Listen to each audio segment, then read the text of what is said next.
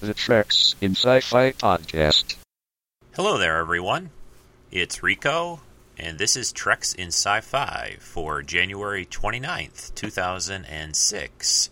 It's a rainy Sunday where I'm at right now, but we're going to have a real fun show this week, looking at a Next Generation episode, some nice emails, and other good sci-fi stuff. So stay tuned. Here we go. Hello, everyone, and welcome to the Treks in Sci Fi podcast. Scotty, beat me up. From you, Data, you are fully functional, aren't you? Fascinating. I'm pretty busy right at the moment. Jean Luc. You will address me as Captain. Captain. Stand by to receive our transmission. Well, welcome again to the show for everyone this week. Uh, this is Rico, and of course, you're listening to Treks in Sci Fi. Gonna have a real good show this week, I think. Uh, pretty, uh, got a lot of energy this morning. Uh, it's been a pretty good weekend. The um, the main topic, like I said in the intro, is going to be a next generation episode, uh, the Naked Now. That's going to be later on in the uh, podcast. The um, first couple things I want to kind of talk about some general news and announcements. Then we'll do the email, and then we'll get into the Star Trek episode. Um, the uh, the first thing I wanted to talk about were um, the pricing on Star Trek DVD sets out there. Now, I made a post on the forum on my website about these prices dropping. What it what it looks like right now to me that I've found out is that the Next Generation and Deep Space Nine uh, season DVD sets that are out there are dropping in price. Not necessarily every season, but if you check places like Amazon.com, most of these previously hundred dollar season sets are down around 50 $55 now, which is a huge savings. I mean, that's almost half off. And for people who don't who don't have these sets right now, I, I definitely would um, think they're worth it at that price, especially. Uh, right now, it looks like the original series and the Enterprise and Voyager series haven't dropped any in price, but I'm hoping that this is a uh, all kind of a prelude to all of the Star Trek DVD sets dropping in price. I mean, we've got HD DVD on the horizon, Blu-ray DVD, and it's um, it's it's to be expected that these prices drop. I mean, generally most DVD season TV sets are in the 40 50 dollar range, sometimes a little less, a little more depending on the particular set, but I think uh, Star Trek is long overdue to, to drop in price for these things, especially since they're being rerun all the time on television they're really uh, it, it's really still out there and available, and I, I, think that would be wise, and they'd sell a lot more copies at that pricing. So uh, I'm hoping that this is a trend that's going to uh, continue. The other thing I wanted to talk about is a few things on my website. Uh, one, we've got some new members there, and, uh, and, of course, I want to welcome anyone new to the forums or to the podcast for the week. Um, really enjoying how things are going on the forum and the website in general. I'm trying to do some redesigns on it in the next week or two I am working more on the collectible photo section. Uh, I've I've recently installed a, a, an update to the gallery software that I'm using there, so that should be looking a little nicer um, very shortly. Maybe this weekend I'll get it finished up after I do the podcast. Just a little different look, and I think a little easier to manipulate and move around and look at the different uh, collectible uh, photos that I've got there. Uh, like I said again earlier, welcome anyone new to the show and, and also to any um, longtime listeners. This is uh, obviously the uh, Treks and Sci Fi show that talks all about Star Trek, uh, sci fi, and general geek stuff out there. I'm still really enjoying the, the Sci Fi Fridays on the Sci Fi channel this week. They had new episodes uh, SG1, Atlantis, and Battlestar Galactica, which um, I'm not going to talk too much about those. Uh, I, I, definitely urge anyone who can get those shows either by watching sci-fi the sci-fi channel on cable or maybe finding other ways to uh, get these programs to take a look. Battlestar Galactica, of course, is is just awesome, and I, have mentioned that before. I, I, also encourage anyone who's a fan of that podcast to listen to Ron Moore, who's the uh, writer, executive producer on the show. He has his own podcast where he does commentary on each week's episode. Usually comes out over the weekend, sometimes Friday, Saturday, or Sunday, depends on when he puts it out. But usually I listen to it generally on Monday, so I've watched the uh, newest Battlestar on Friday night and listened to the, his uh, commentary on Monday after I've seen it. I would definitely would not encourage you to listen to that commentary on the on his um, on the particular episodes until you've watched the episode because he does basically talk about the whole show, gives everything away, talks about a lot of things that went on behind the scenes for the podcast or for the excuse me for the episode. So you get a lot of nice background information, but you really don't want to uh, listen to that before you've seen the episode. So that's out there and available. I think that's about it. Oh, I did see the uh, movie uh, over uh, about last weekend. I saw this um, the latest uh, underworld film with Kate Beckinsale and vampires and werewolves or lycans, like they call in that movie. Uh, I'm not going to talk too long about that because I want to get into the uh, main topics and move along. But I, I, will say that I enjoyed the film. I didn't really find it quite as interesting as the first one. I think some of the freshness was gone. I think the first film, the, the look and everything about that was a little bit, I don't know, a little bit more interesting this one is still good. I think uh, it, it's worth seeing uh, if you're into that kind of thing. And there's definitely a lot of a lot of action and a lot of things going on in it.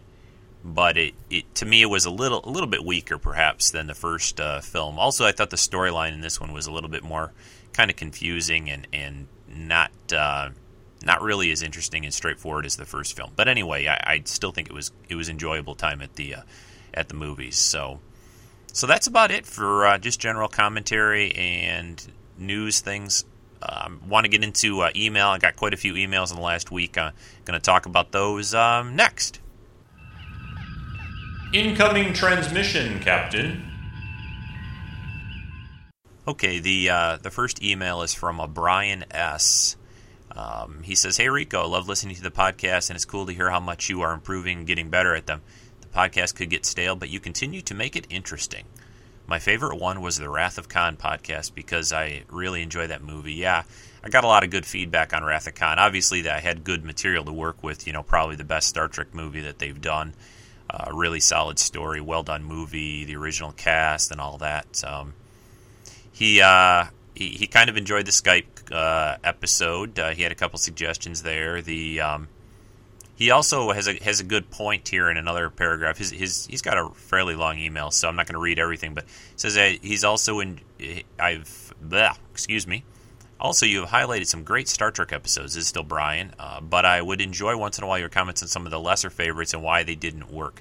Your commentary is good when it gives praise and ejects some criticism questions. Yeah, the the difficult thing, Brian, right now is is with with me doing these podcasts uh, once a week and trying to look at a Star Trek episode or or some sci-fi topic. I've done a few special shows, I guess. That um, to spend any time really on some of the lesser episodes right now, since this is podcast like 23, I think um, it, it's difficult. What I what I think I might do, Brian, is is do a and kind of a Star Trek clunker uh, in a way, or or um, lemon uh, podcast for for all the uh, maybe for one for each uh, of the series, the start different Star Trek series, maybe pick out an episode that's sort of you know like Spock's brain, for example, is the classic uh, one that everyone points to in the original series as being a, a kind of an uh, not not really up to par or one of the uh, the top shows, that's for sure. Um, but yeah, I might do that sometime. I, I don't think I would ever devote a whole podcast to to just a, a bad episode, but you never know. So. Uh, he also says the collectible section is a little difficult because he thinks it would be better as a video podcast. Yeah, you know, I've Brian, I've thought about a video, you know, sort of add-on or in addition to what I do on the audio portion for the collectible thing, and that might happen. Uh, I even have thoughts of, of breaking out and doing a um, sort of a separate little mini video collectible podcast to start something like um, like that up and, and, just separate that from the main Treks and Sci-Fi podcast. I, I really haven't decided yet. Right now, it's it's taking uh, enough of my extra time just to put this show out each week. So, but that's uh, those are good suggestions, Brian, and, and I really appreciate uh, your email. Okay, uh, the next uh, email here is uh, I think I've gotten a few from this guy before, Ricardo Lopez. Ricardo, a good name. Uh, he was asking about how he votes for the podcast. Um, Ricardo, on the if you go to the Treks and Sci-Fi website, treksandsci-fi.com, or just treksf.com, if you click on the podcast link, uh, that brings up the podcast notes section, and in the right hand column there, there is a link to Podcast Alley, which is how you can vote for um, for the podcast. Now, there's a Yahoo uh, podcast listing out there. There's Podcast Pickle. There's iTunes. Um, I've been kind of focusing on trying to uh, ask people to vote on Podcast Alley. You know, they they, they collect votes up once per month uh, and then they reset each month and then do it again, you know, start over for the next month. So by the time a lot of you might be listening to this show, it'll be February already. So I'll sort of send out a preemptive strike uh, for or ask for votes for February. Anyone that uh, is enjoying this show, again, you go to treksinsci-fi.com, go to the podcast page, and on the right hand side, there's a direct link to the podcast alley uh, listing for this podcast, and you can vote there. And you, they just send you an email, and you got to confirm it. Is the way it works. So I'd appreciate that. Uh, uh, Ricardo also says, by the way, would you ever consider doing a short talk on on your um, about Gene Roddenberry? He had a very interesting life, um, and he says this since this is the this uh, podcast is the like the NPR of Star Trek, a bio done on the creator would be appropriate. Um, yeah, you know, I I thought about uh, that again. Um, there are several good books out there on Gene Roddenberry's life. A couple uh, a little after he died uh, in the early '90s that they put out. Uh, I'm not really. I mean, I know a lot about what he did in his life and his background. Uh, I know he was in. Um, he he flew commercial airliners for a while. He did a lot of, um, excuse me, television writing and pilots before Star Trek and other shows.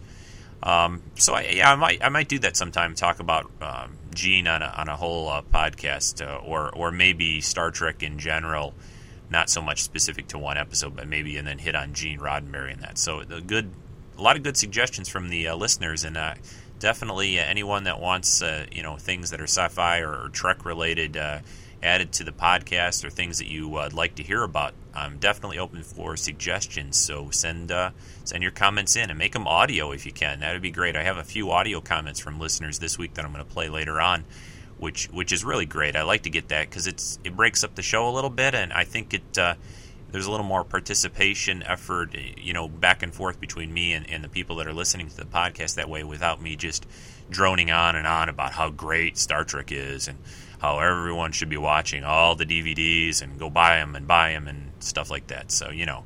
Um, so, thanks for your uh, email, Ricardo. We're going to go on to the next one now. All right, the next wonderful email, because they're all wonderful. Um, that's a nice thing, you know. People, uh, I think, tend to write emails when they like something. I mean, yeah, occasionally they might send something. Hey, your your podcast stinks, buddy. You don't know what you're talking about. But you know that I don't think for podcasting in general that happens. I mean, I tend to write podcasters that uh, of of shows that I enjoy. You know, I'm not going to write take the time to write a guy and say, "Hey, you guys, your podcast sucks." So, but anyway, uh, this guy is uh, Nathaniel Canair. I can't pronounce last names. Uh, Nathaniel writes, Dear Rico, I wanted to drop you a note and let you know how much I enjoy your Treks and Sci-Fi podcast. I've been an avid SF podcast fan for a while and find your podcast while looking for shows devoted to Star Trek. Yeah, you know, I always look at the Star Trek listings on, on podcasting, and, and it's it's kind of there's some odd shows out there related to Star Trek, but I don't think there's one like this. So I, so far, no one's uh, no one's really doing this kind of a podcast on Star Trek, which I which I'm enjoying. Um, I think if another TV show or, or series started, I, I, think that might change, which it, it'll be interesting when that happens. So he says he's been a Trek fan since his teenage years. It seems like you and I discovered Star Trek around the same time. He likes my reviews of the classic Star Trek episodes as well as some of the new series, of course, and Trek collectibles. He says he with he has two young children to raise. He doesn't have much extra cash to, to spend on Trek memorabilia. But back in the heyday, I, I hit several conventions a year to snap up books, toys, blueprints, and just about anything else he could find. In my attic, he has boxes and boxes of TNG figures and ships, which he bought in the 90s hoping they'd be an investment in years to come. He says they probably never will be as valuable as his Megas, Mego, excuse me, which was a, a toy company that produced a lot of dolls in the 70s. Spock, he has a Mega, Mego Spock and Klingon dolls. But uh, in the meantime, my four year old son has insisted he play with my TOS Playmates figures and is now exploring his imagination with the help of the original series crew. Yeah, I got my kids excited about Star Trek early on, too. I remember my older son. Uh, sitting down and watching uh, the Next Generation with me. He always really enjoyed the opening uh, theme sequence when the Enterprise flew by. He got a big kick out of the Enterprise. Um, flying by so fast, he'd always giggle at that. So I, I something I'll remember a long time. Oh yeah, his suggestions were to do some podcasting about the animated Trek series and Star Trek New Voyages and the Star Trek novels. This is all from Nathan. Um, Nathan, yeah, those are all good ideas. I have talked about Star Trek New Voyages, which is the fan film series, which you can find, I, I believe, just their website is still StarTrekNewVoyages.com. Animated Trek, uh, the the talk right now is that the animated DVD sets are going to be out sometime in this year in 2006, probably towards summer to fall. This is the 40th uh, year anniversary of Star Trek from 1966 to 2006. Uh, yeah, I'm a big fan of the animated series, and I will probably be doing at least uh, one podcast or more on that at some point in time. The Star Trek novels, I used to read them a lot more than I do these days. I, I, I just don't have as much time to do that as I used to. I read one occasionally, maybe one or two a year is about it. Um, I do have probably quite a few that I'd recommend, and that's probably another good idea for a podcast. So it's it's great to get all these emails this weekend, and you guys have a lot of good ideas. And I'm going to start to keep a list of all uh, the different types of podcasts and different shows I should be doing, or what you guys are interested in, and I will definitely be doing that. So thanks for uh, your email, Nathan. And I think that's about it for email this week. I do have, like I said, audio comments from a few other people. Oh, I'm sorry. I had one other uh, email from a uh, somebody named uh, Brad Bower. I think that's how you say your last name. Uh, Brad does a uh, podcast uh, called Pop Culture. Or, sorry, not. I think a lot of people are, are doing that. He, he calls it Pod Culture. Pod Culture and you can find him on iTunes. And he actually sent me a little audio clip. Uh, I think he sent it through my voicemail line, so the audio quality is, is so so. But I'm going to play that for you uh, from Brad right now. This is from Brad uh, at Pod Culture. Hi, I'm Brad Boyer from the Pod Culture Podcast and PodCulture.net. And when we at Pod Culture need a heaping dose of sci fi goodness, we listen to the Treks and Sci Fi Podcast and then we check out the news and forums at the Treks in Sci-Fi website. So head on over and check out trekssf.com or treksinsci-fi.com. See you around the verse. Yeah, thanks a lot. Uh, thanks a lot for that uh, nice uh, comment there, Brad. I have uh, listened to Brad's uh, Pod Culture uh, podcast, the latest one they did, which they did a um, it's a couple of guys. I think him and a friend basically uh, talking about different sci-fi and geekery stuff. The last uh, podcast they did was about uh, DVD sets. Uh, the Flash just came out on DVD.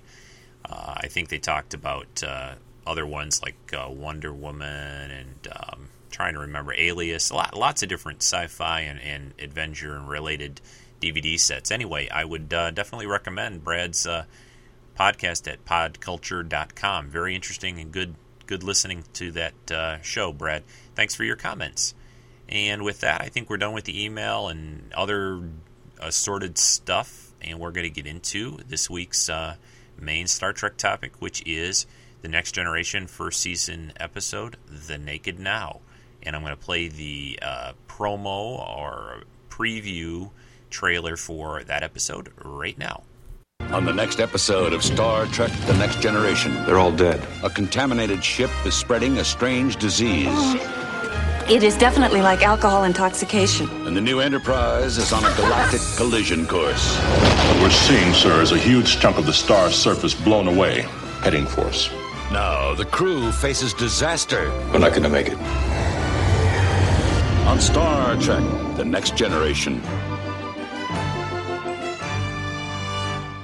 Okay, so again, this uh, this week's episode that we're going to look at is the Naked Now.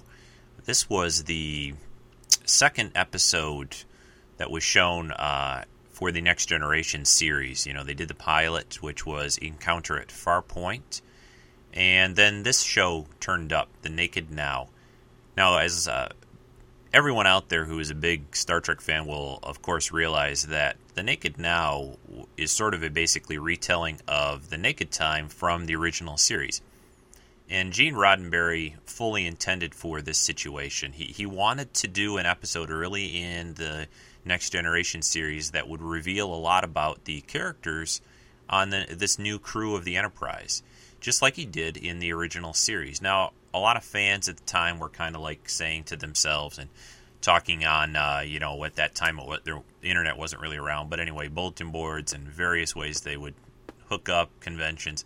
Eh, everyone was kind of like, you know, sort of dissing Gene Roddenberry and, and the people working on the next generation for basically taking an, a previous story and, and, and, rehashing it. Now, I'm kind of have slightly mixed feelings uh, on that. One, I think it was a good idea. I think it was a good way to introduce the characters, give you a lot of background information on them, how they basically are, you know, what makes them tick to some degree.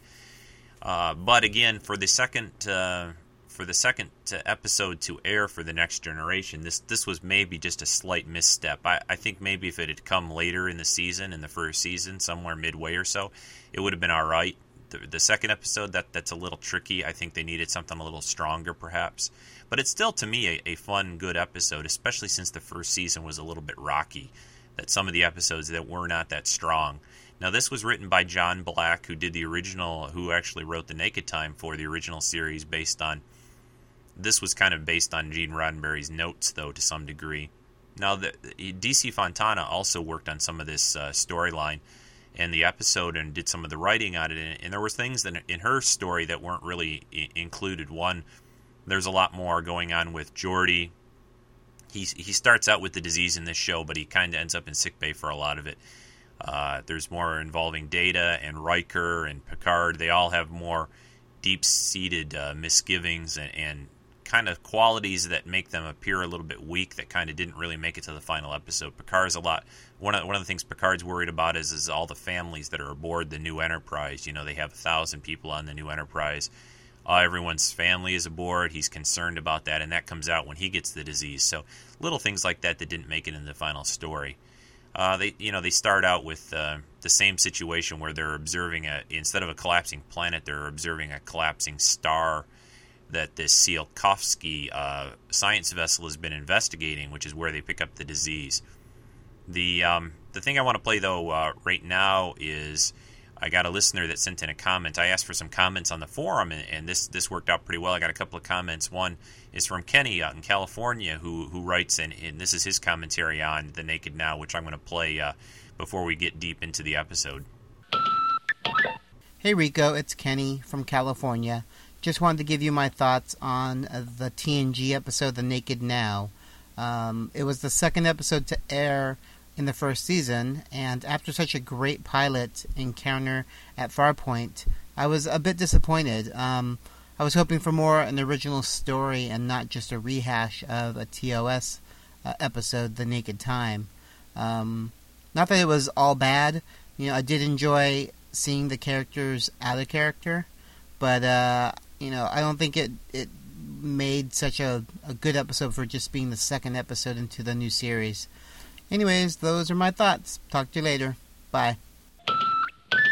Thanks for the uh, comments, uh, Kenny. That, uh, like I said earlier, I kind of agree with you to some to some point. The um, this was a little bit difficult as a second episode for the next generation to show.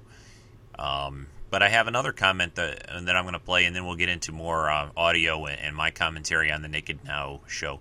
This one is from my friend Morales in Mexico. So here is his comment about the Naked Now episode. Hello, Rico. This is Morex from Mexico, and I have to say that the Naked Now episode is one of my favorites in um, the first season of The Next Generation when I saw this episode, I was very young. I, I was still in, in my first year of university, I think, and I think it was very cool to have Wesley Crusher take control over the ship.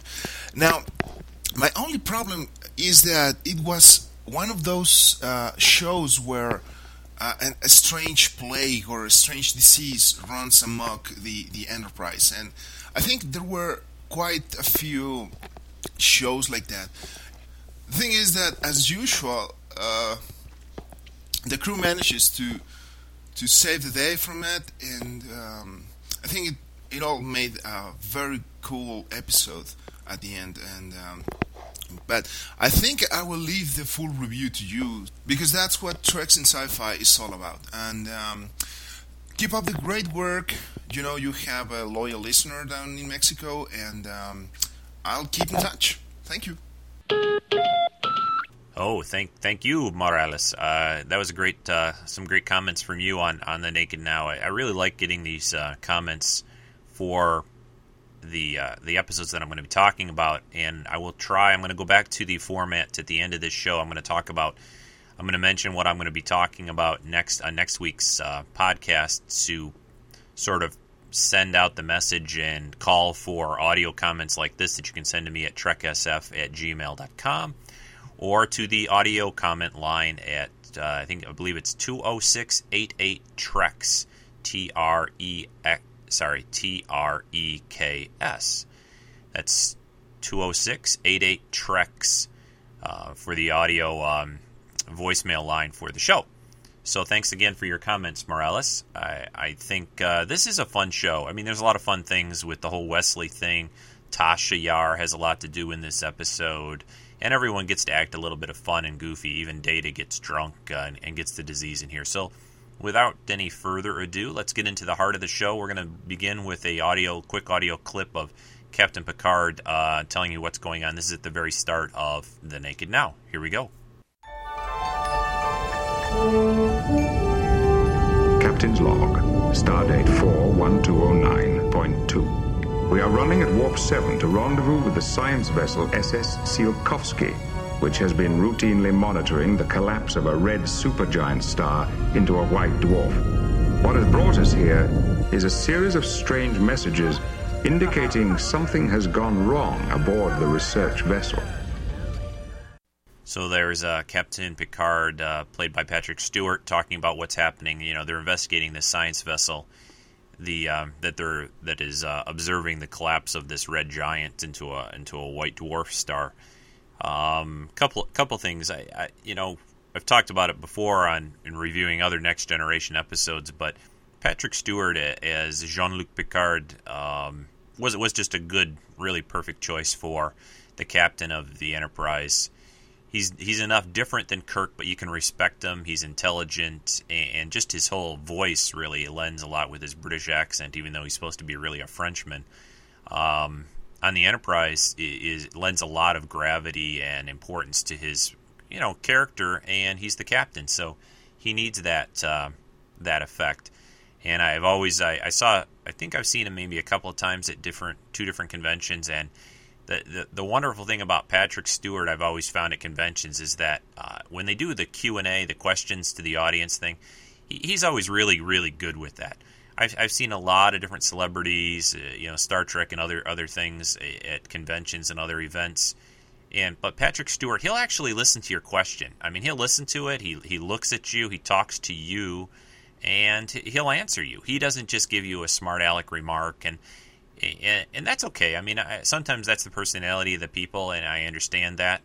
But but I've really admired Patrick Stewart for a long time. He, he's great with the fans, and he, he's a very very nice English gentleman, uh, and that really comes out in his performances, I believe. And he, he's a great actor. So enough about uh, Patrick. I, again, Patrick, if you're listening to my show, hey, good job. So um, so we got the Naked Now going. The uh, the crew then uh, they investigate the, the ship, and that's where Geordi picks up the disease. And trying to take a look here. Hang on one second. I got to look at the next audio clip I have. Ah, yes. Sorry about that. The uh, okay, so they, they get back to the Enterprise, and and Geordi, of course, has picked up this disease. The um, the next clip that I'm going to play is a nice little scene between um, Geordi, you know, who's the blind helmsman of the Enterprise at this time in the in the first season, and Tasha, who is the um, security chief. Now, Tasha kind of uh, has gotten a bad rap, uh, I think, in a way over the years. Uh, she, um, I thought that, that, her character was really interesting and, and, and well done, and uh, Denise Crosby did a good job with the character. But she felt, I think, towards the end of the first season that, that there were too many people and she wasn't getting enough to do, so she had a- asked to leave the show, and that that's what happened there. But um, the the background a little bit. I, I don't think I've mentioned this one before, but Denise Crosby and Marina Sirtis that that auditioned for the Next Generation, they actually had um, originally had their roles reversed. Uh, Denise was going to play the the counselor role, and Marina was going to play the security chief. Uh, she was going to have a different character name. She was supposed to be sort of Hispanic, I believe. Uh, Macha Hernandez, I believe, was going to be her, her the for Marina's role. She was going to be security chief. But anyway, uh, long story, slightly shorter. Um, they decided that it made a lot more sense Marina to be in the empathic Troi role and for Denise to be in the security chief role. But it'd be kind of interesting, you know, if they had gone the other way, what they originally had thought of, which was the reverse of that. You know, would uh, would they both have stayed on the show long, you know, the whole run through? Uh, obviously, Marina as Counselor Troi stayed on, and but she, you know, over the seasons and over the episodes, there were a lot of episodes where she didn't have a lot to do either. I mean, it's a big cast and hard to give everyone a shot, so uh, for each episode. But anyway, back to the Naked Now, and the scene next uh, clip I'm going to play is between Tasha and Geordi when uh, Geordi's talking to Tasha about his uh, lack of sight. So listen to this. Help me. Help me to not give in to the wild things coming into my mind. Geordi, my job is security. Tasha, please. All right. All right, helping is more important. Geordi, how can I help you? Help me to see like you do. But you already see better than I can. I see more. But more isn't better. Geordi, please put the. I want to see in shallow, dim, beautiful, human ways.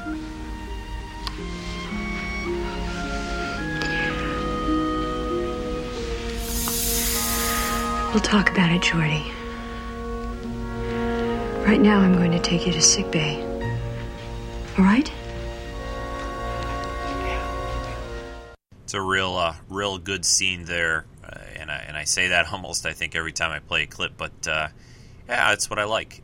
You know, Denise Crosby, uh, LeVar Burton as Geordi, really, really nice little scene. They, they show that they know each other, that they're comfortable with each other there, and and and Geordi, you know, it comes out when when he's infected with this uh, sort of, um, you know, it acts like alcohol on the body, and he's letting loose a little bit. You know, he, he is he can see with his visor uh, in in a spectrum in ways that that humans can't, but he kind of longs to see just like we do, like normal people do, and and it it's it's really a, a, good, good, strong scene, and I really liked LeVar Burton on the Next Generation. I mean, he, he, just a good, solid actor, and I, I, really liked him. He had a lot of energy in the role, and, and, and really good. Um, I wanted to comment. Uh, Gene Roddenberry. I don't think I've ever said this one before on Next Gen, but he wanted to have someone that was sort of in some way handicapped on, you know, as part of the crew for the Next Generation, because anyone that's familiar with with the fans of Star Trek, and this is maybe true about other fan fandom and of other things out there, but there are quite a few people that are that are handicapped, wheelchair bound, um, you know, vision problems, you know, other medical conditions and things that are fans of Star Trek. You know, Star, Trek's always stood for hope in the future and all those kind of things, and that that mankind will improve and get better and and medical advances and and a lot of that kind of stuff, but uh, there was a uh, handicapped gentleman. I believe he's a wheelchair bound gentleman. I'm not sure why exactly, but his name was Geordi. And when the they started to come up with the characters for the next generation, Gene had decided, you know, he wanted someone who was handicapped on his crew of the Enterprise. He wanted to show that even, you know, 300 years, whatever, in the future, that there would still be people that had disabilities that they had to overcome and he used this uh, real life person of Geordi and, and named his uh, his character after him for the next generation. Now, Gene also thought it was a fun little twist to make uh, the blind guy basically the the one that was driving and, and you know the helmsman for the new ship. Although eventually Geordi becomes the chief engineer, which which was a good fit because in the early season of the next generation, the chief engineer was almost like the chief engineer job of the week. They kept changing people, and I think they uh, they were trying something different. You know, there was Scotty from the original series, and they, they were I think they were trying to not necessarily have a main main character as the engineer, but they decided, hey, too much involves engineering. We need a main character there, and they put Geordi in that position. So there's just some background information for you on on Geordi's character. The next uh, clip I'm going to play is is with Data on the bridge, uh, looking up. Uh, hey, what's the de- what's the deal with this disease? Commander Riker seems to recall uh, something like this happening in the past, and here's the connection between the original series and the next generation. So listen to this clip. Why should anyone wish to expend his time in such a search? Correction, Data. I should have said proverbial needle in a haystack. A human proverb, as in folklore, or an historical illusion, or tribal memory. Historical. That's it. I remember I was reading a history of all the past starships named Enterprise. Enterprise history, aberrant behavior, medical cross reference. Captain, I believe we have the answer to what happened over there.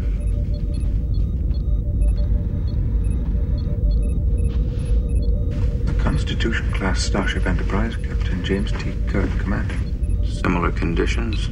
They were monitoring a planet that was breaking up and not a collapsing star, as in this case. But there were the same huge shifts in gravity.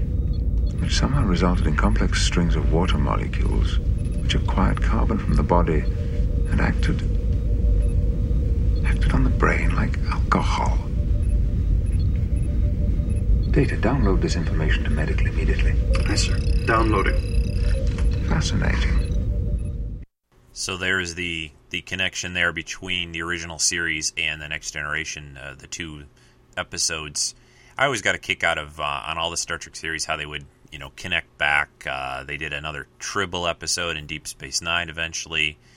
They did the mirror mirror type uh, shows on Deep Space, and eventually they did a couple on Enterprise. So that that's always fun to see. And I don't never, I don't think they've ever gone really overboard with that. I mean, it's nice that you've got this whole universe and history out there, and that you don't ignore it. That there are connections because, you know, that's the way you know the real world and reality would really work. You know, you wouldn't constantly week after week be running into completely new and and alien things that, that there was no experience or any background with. I mean, constantly uh, the, they'd be running into similar things, or there'd be some some kind of familiarity with the situation that they would be looking up, uh, you know, googling on the Enterprise uh, past uh, past things that were similar to what they were experiencing. So I, I like that fact, and and I think they did a pretty good job with that here.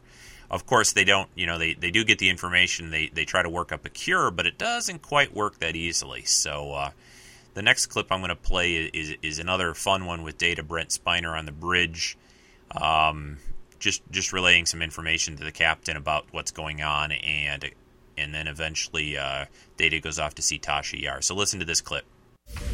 And there was a rather peculiar limerick being delivered by someone in the shuttlecraft bay. I am not sure I understand it. There was a young lady from Venus whose body was shaped like a. Captain to security, come in! Did I say something wrong? I don't understand their humor either. yeah, Captain. Where is my security chief? Get me Lieutenant Yar.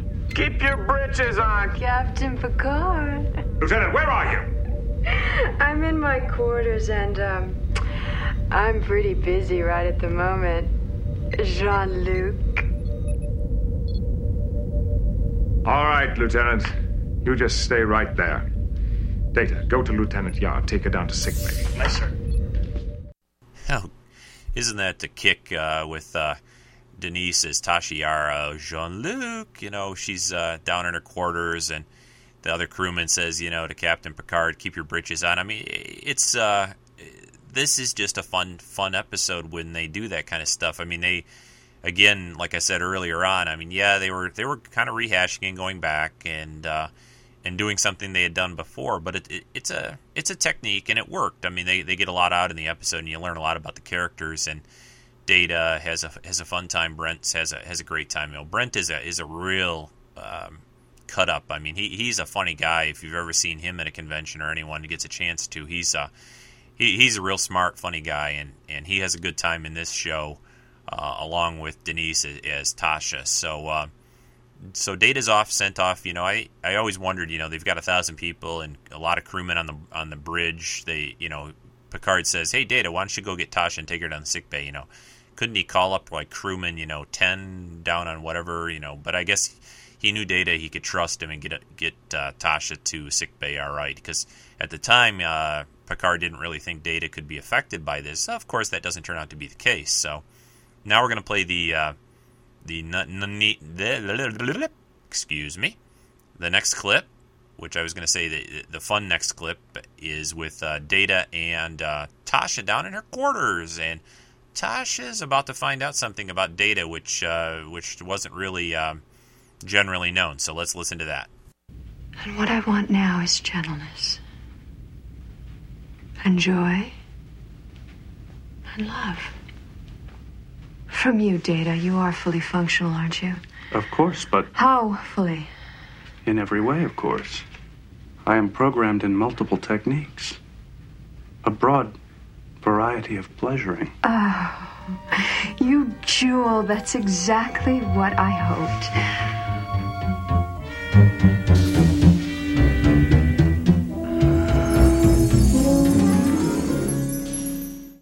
I was uh, just noticing as I listened to the, that clip uh, that the uh, the ending of it is, is one of the rare times you you know there is music being used in the background on, on Next Gen and other Star Trek series, but like I've mentioned in the past, uh, not nearly like it was in, in the original series, and that that was one little time there that I really did notice the music, and I, I, I thought it was kind of fun, and and I think they uh, they used it well here. So there you find out that Data is fully functional. So. Um, but that's uh, that's a fun scene, fun little scene with um, Tasha, very out of character in her quarters with uh, Commander Data. Now we're going to move along in the episode, and I think the next yeah the next clip is also uh, now the next thing that I, I want to talk about in, in the next clip involves the whole Wesley Crusher saving the ship, messing with the ship, taking taking over the ship in this episode, then eventually helping save it. Wesley uh, was created again was a Gene Roddenberry. You know, he insisted he wanted to have a, a, young younger person on the ship, and he also wanted that person to be very very intelligent. And the, you know, this this created or ended up with the character of Wesley. Now, Wil Wheaton played Wesley. And I think uh, he's another character that, that sort of gets the short end of the stick a lot of times with Star Trek uh, fans and uh, other people in general because of these situations. And but you got to keep in mind that this is the way Gene wanted it to be. This is the way the stories were written.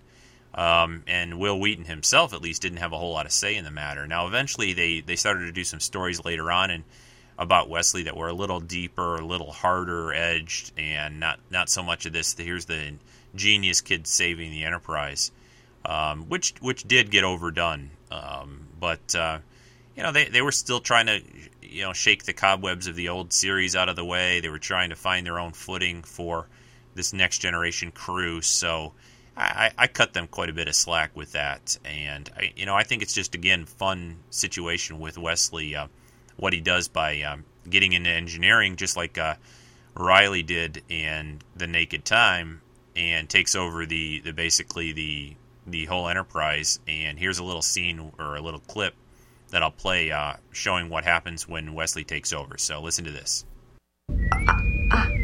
Attention, all decks, all divisions.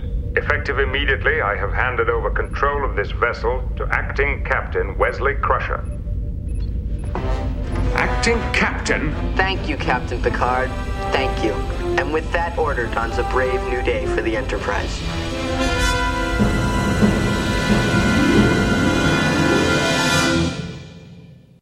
the way that uh, Wesley got that to work, he has this little device in this episode that uh, he's recorded the captain's voice uh, when he's made announcements and things, and Wesley's uh, programmed the thing to to basically say anything he wants the captain to say.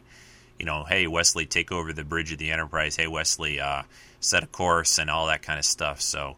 So Wesley's now uh, locked himself in engineering. He's taken over the ship, and of course things are kind of grim.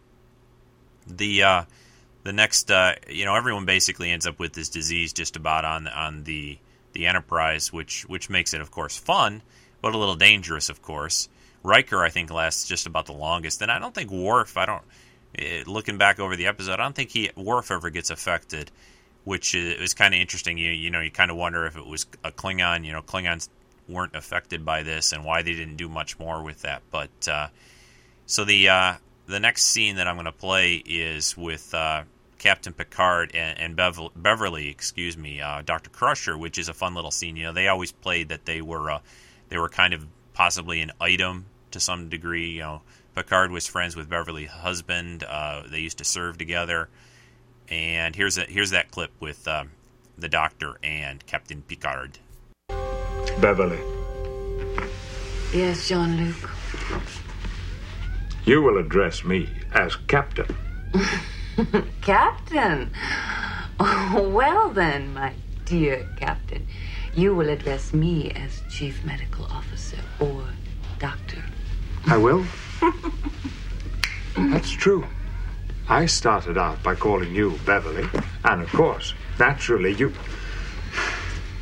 I'm still not thinking straight. Likewise, where the hell was I headed? If. if that's something you were going to test. Yes, on Geordi. Come here. Yeah, that's uh, that's Gates McFadden as Doctor Crusher. Um, Gates uh, is having a fun time, obviously, in this episode. She uh, she was gone for the I think it was the second season, uh, replaced by uh, Kate Mo, not Kate. Um, excuse me, I'm blanking. Uh, Doctor Pulaski and the um, the character of Doctor Crusher then comes back eventually and, and serves longer on the Enterprise. But um, what I was going to say is is that's a that shows a lot about their characters there. They're kind of attracted to each other, but you know, one's the captain, one's the chief medical officer, and they uh, there, there's a um, an episode later, later, I think sixth or seventh season called "Joined." I think is the name of the episode where they end up on this planet together, and they have this device that allows them to read each other's thoughts. Uh, that's a good episode, real interesting episode, and does a lot with their characters. But maybe we'll talk about that in the future. Now, the uh, the next clip, actually, I think this next one takes place a little before the one you just heard, but this is with Data after he has been with uh, with Tasha, and Data is also now infected, even though uh, he's an android, and you know you wouldn't have thought. And I like this idea. I like the fact that they, uh, you know, usually somebody like an android or a robot or some alien on the ship would be the one. Hey, they're not going to be bothered by this thing. They're going to be the one to save the day. And Data does eventually help out saving the Enterprise, but Data is not uh, immune to this this uh, illness. So listen to this when he comes back up on the bridge of uh, the Enterprise talking to the captain. At least you're functioning. Fully, Captain. Data. Intoxication is a human condition. Your brain is different. It's not the same as. We are more alike than unlike, my dear Captain. I have pores. Humans have pores. I have fingerprints. Humans have fingerprints. My chemical nutrients are like your blood. If you prick me, do I not leak? Doctor. Captain, can I see you in your ready room? It's a private matter. No, actually, it's an urgent one. But. Again, Brent Spiner, great, great as data. Uh, even from the get go, he had that character nailed down and, and just just really perfect. The whole Pinocchio complex, him trying to become more human with emotions, and uh, you find out there he, he's a lot more human than uh, people might be thinking. And that almost wraps up the episode. The uh, the last clip that I'm gonna I'm gonna play it kind of takes you out. This is the very end of the episode where they've wrapped things up. They've saved. Uh, they've managed to get back in engineering. Data's put all the little chips back in, get the engines back online, so they can get out of the way of uh, this piece of stellar material that's that's coming hurtling towards the Enterprise to destroy it. So and. And, and this is one of the times where they actually have, and they did this quite often on Next Generation, where they do have a uh, sort of little, little kind of wrap up on the bridge with the main crew and, and talking about uh, w- what's happened with them. So I'm going to play this clip, then it, will be a, a, little break there for a second, and we're going to come back with a quick collectible uh, review. So uh, here we go. I put it to you all. I think we shall end up with a fine crew if we avoid temptation.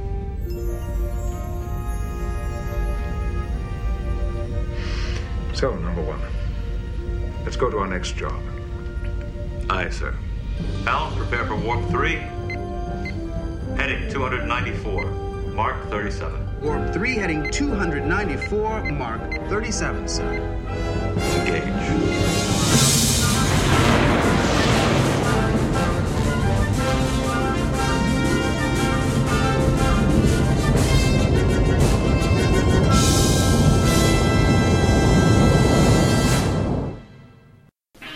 This show is part of the Out of This World Entertainment on the Sci Fi Podcast Network, TSFPN.com.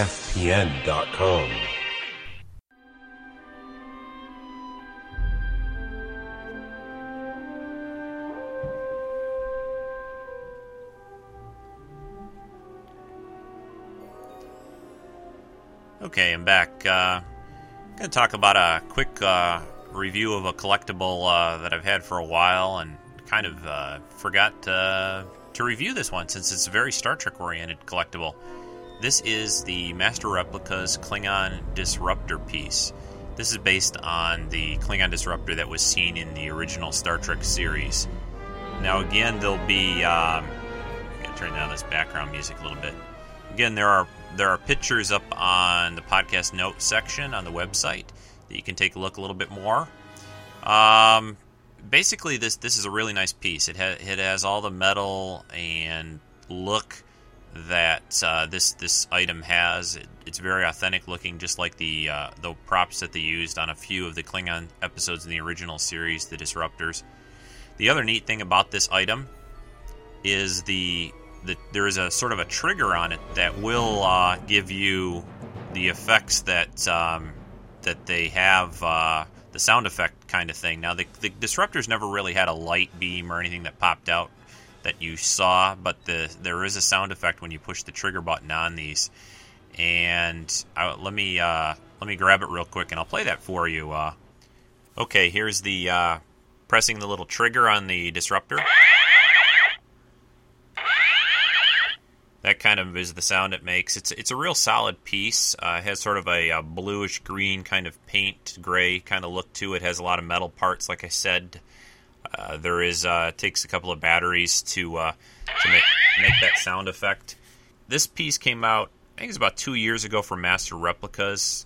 I think they're all out of stock now, but of course, there's always uh, the eBay sources and other places online that you can find these items at uh, the they have Master Replicas has not done a lot of Star Trek uh, prop replicas. They did the the main three pieces: the communicator, the phaser, and the tricorder, which I've talked about before. And then they did this Klingon uh, disruptor piece. The plan this year for Master Replicas is they're going to put out a studio scale, like a three foot long Enterprise model based on the original series, which which I'm real real excited about. That'd be a neat neat piece. It's probably going to be super expensive and uh, have to uh, send a lot of or take a lot of pop cans back to pay for that one. But anyway, um, you can see the uh, photos. Photos really will give you a better idea about this uh, this item, but uh, it's it's really well done. It's a uh, real real nice piece for a Star Trek collector out there. So take a look. And I, I think that's uh, going to just about do it for this week's episode, podcast episode, show number 23 for Treks in Sci Fi time just about for me to get some lunch, get this edited up and posted to the uh, to the World Wide Web. Again, uh, anyone who wants more information about uh, what I talked about today uh, in the podcast notes section, go to www.treksf.com or just treksinsci-fi.com. Please, if you get a chance, to uh, vote on Podcast Alley. The other thing I'm looking for, hopefully, anyone who's out there, if you're using iTunes, and you could post just a quick little review up on the go to podcasts in iTunes, and then pull up the you know Treks and Sci-Fi show, and then you can click on the write a review.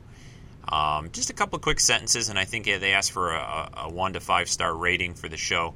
But I, I, think a lot of people are, are getting the feed and getting the podcast through iTunes. So if you could put a couple of quick comments out there about the show, what you like about it, uh, hopefully if you're listening, you do like it, and uh, that would be greatly appreciated. So again until uh, next week. Oh, I w- did want to say one last thing. Next week we're going to the main topic for Star Trek. I'm going to look at another original uh, original series episode. We're going to look at the Squire of Gothos, which is uh, a real fun episode uh, with uh, you know the Squire of Gothos, played by William Campbell. A lot of fun in that show. Uh, I re- really enjoyed that one. And if anyone would like to, please email me some audio. What you think about that show? Just you know, 30 seconds a minute you can talk about Squire of Gothos. You can talk about sci-fi in general, maybe a movie or a TV show that you've seen lately that you liked or didn't like. Uh, send those into uh, treksf at gmail.com or call the voice line 206-88 trek treks with an S on the end of it. So And all that info you can find on the website. And I think I've babbled on long enough. Everyone really have a have a wonderful week this week, and I will be talking to you uh, next weekend again. This is Rico signing off. Bye bye, everyone.